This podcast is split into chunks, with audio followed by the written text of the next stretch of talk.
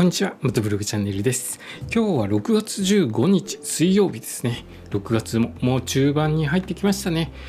あっという間に6月中盤に入ってきました。で、今日は僕の住む関東は相変わらずというか、今日も雨です。雨です。梅雨らしい天気となっております。梅雨の時期は路面滑りますので、バイクや自転車に乗っている方はえー、路面滑りますので注意していつもよりも注意して走行してくださいね。えー、道の駅全国制覇の旅なんですけれども6月の9日10日に僕は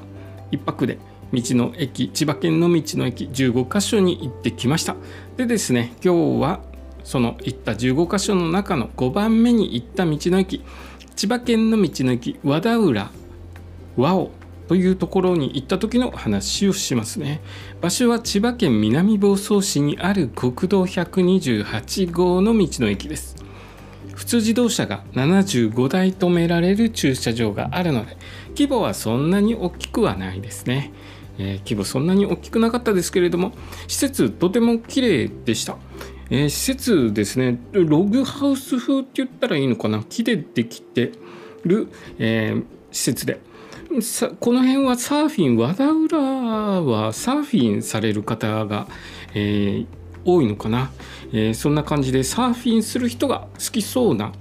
デザインというか佇まいでしたね。サーファーの人が、えー、好きそうな感じでした。海っぽい感じといえばいいんでしょうかね。でここは農産物直売所お食事処情報観光案内コーナーが、え、ある道の駅です。でここはですね特色がありましてクジラが捕鯨基地があるそうです。クジラ取って帰ってくる港みたいですね。なのでクジラ取ってくるのでクジラを使った料理が食べれます。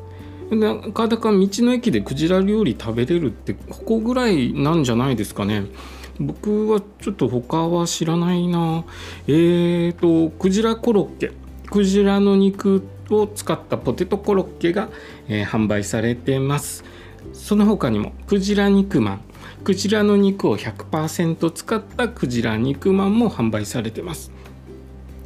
手軽に、えー、クジラの料理を、えー、堪能することができますのでこちら寄られた際は是非クジラ料理味わってみてはいかがでしょうか。僕はですね あのいつものごとくと毎度のごとく何も食べず飲まずで、えー、ここの道の駅のスタンプをゲットしました。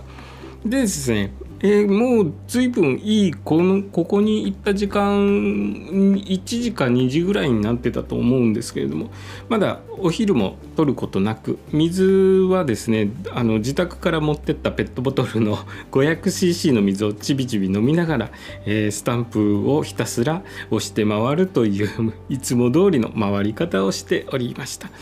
でぼちぼちですねであの明るいうちに今日の当日の宿宿と言っても野宿なので、まあ、テント張れるような場所を探してたんですけれどもここの和田浦和王はですね、えほとんどアスファルト舗装、まあ、駐車場綺麗なんですけれども緑地がなかったですね。あの芝生の敷地がなかったのでここではちょっと野宿野営はできないかなということで他の道の駅に向かったんですけれどもその道の駅の話はですねまた明日以降させていただきます。えー、今日の話はですね千葉県の道の駅和田浦和尾に行った時の話をさせていただきました。